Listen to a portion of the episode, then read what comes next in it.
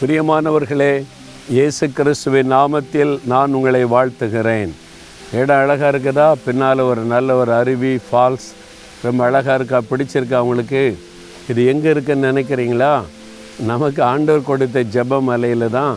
ஜெபமலையில் தான் இப்படி ஒரு அருவி உருவாகி இருக்குது. நீங்கள் வந்து பார்க்க வாங்க. நீங்கள் வந்து பார்த்து இந்த இடத்துலலாம் அமர்ந்து இயேசுவை தியானிச்சுட்டு ஜெபிச்சுட்டு போகலாம்ல? அழகான ஒரு இடம். ஆண்டவர் அருமையான ஒரு ரம்மியமான சூழ்நிலை தந்திருக்கிறார்.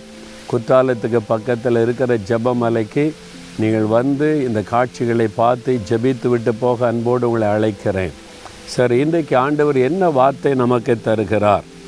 ஏசையா ஐம்பத்தி மூன்றாம் அதிகாரம் பத்தாவது வசனத்தில் ஆண்டவர் ஒரு காரியம் சொல்லுகிறார் பாருங்கள் கத்தருக்கு சித்தமானது அவர் கையினால் வாய்க்கும். அவர் கையினால் வாய்க்கும். கத்தருக்கு சித்தமானது. உங்கள் வாழ்க்கையில் ஏதோ ஒரு காரியம் வாய்க்கவில்லை. தடையாகிட்டே இருக்குது. திருமண காரியம் வாய்க்க மாட்டேங்குது. மேல் படிப்பிற்கு வழி திறக்க மாட்டேங்குது. இன்னும் வீடு கட்டுக்கிற காரியம் வாய்க்க மாட்டேங்குது.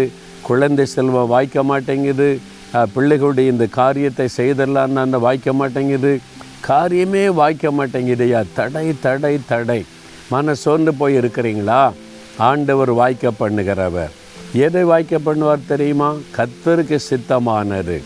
உங்கள் வாழ்க்கையில் நீங்கள் விரும்புகிறதையெல்லாம் வாய்க்க பண்ணினார் நீ வைங்களேன் நம்ம ரொம்ப ஆபத்தில் மாட்டிக்கொள்ளுவோம்.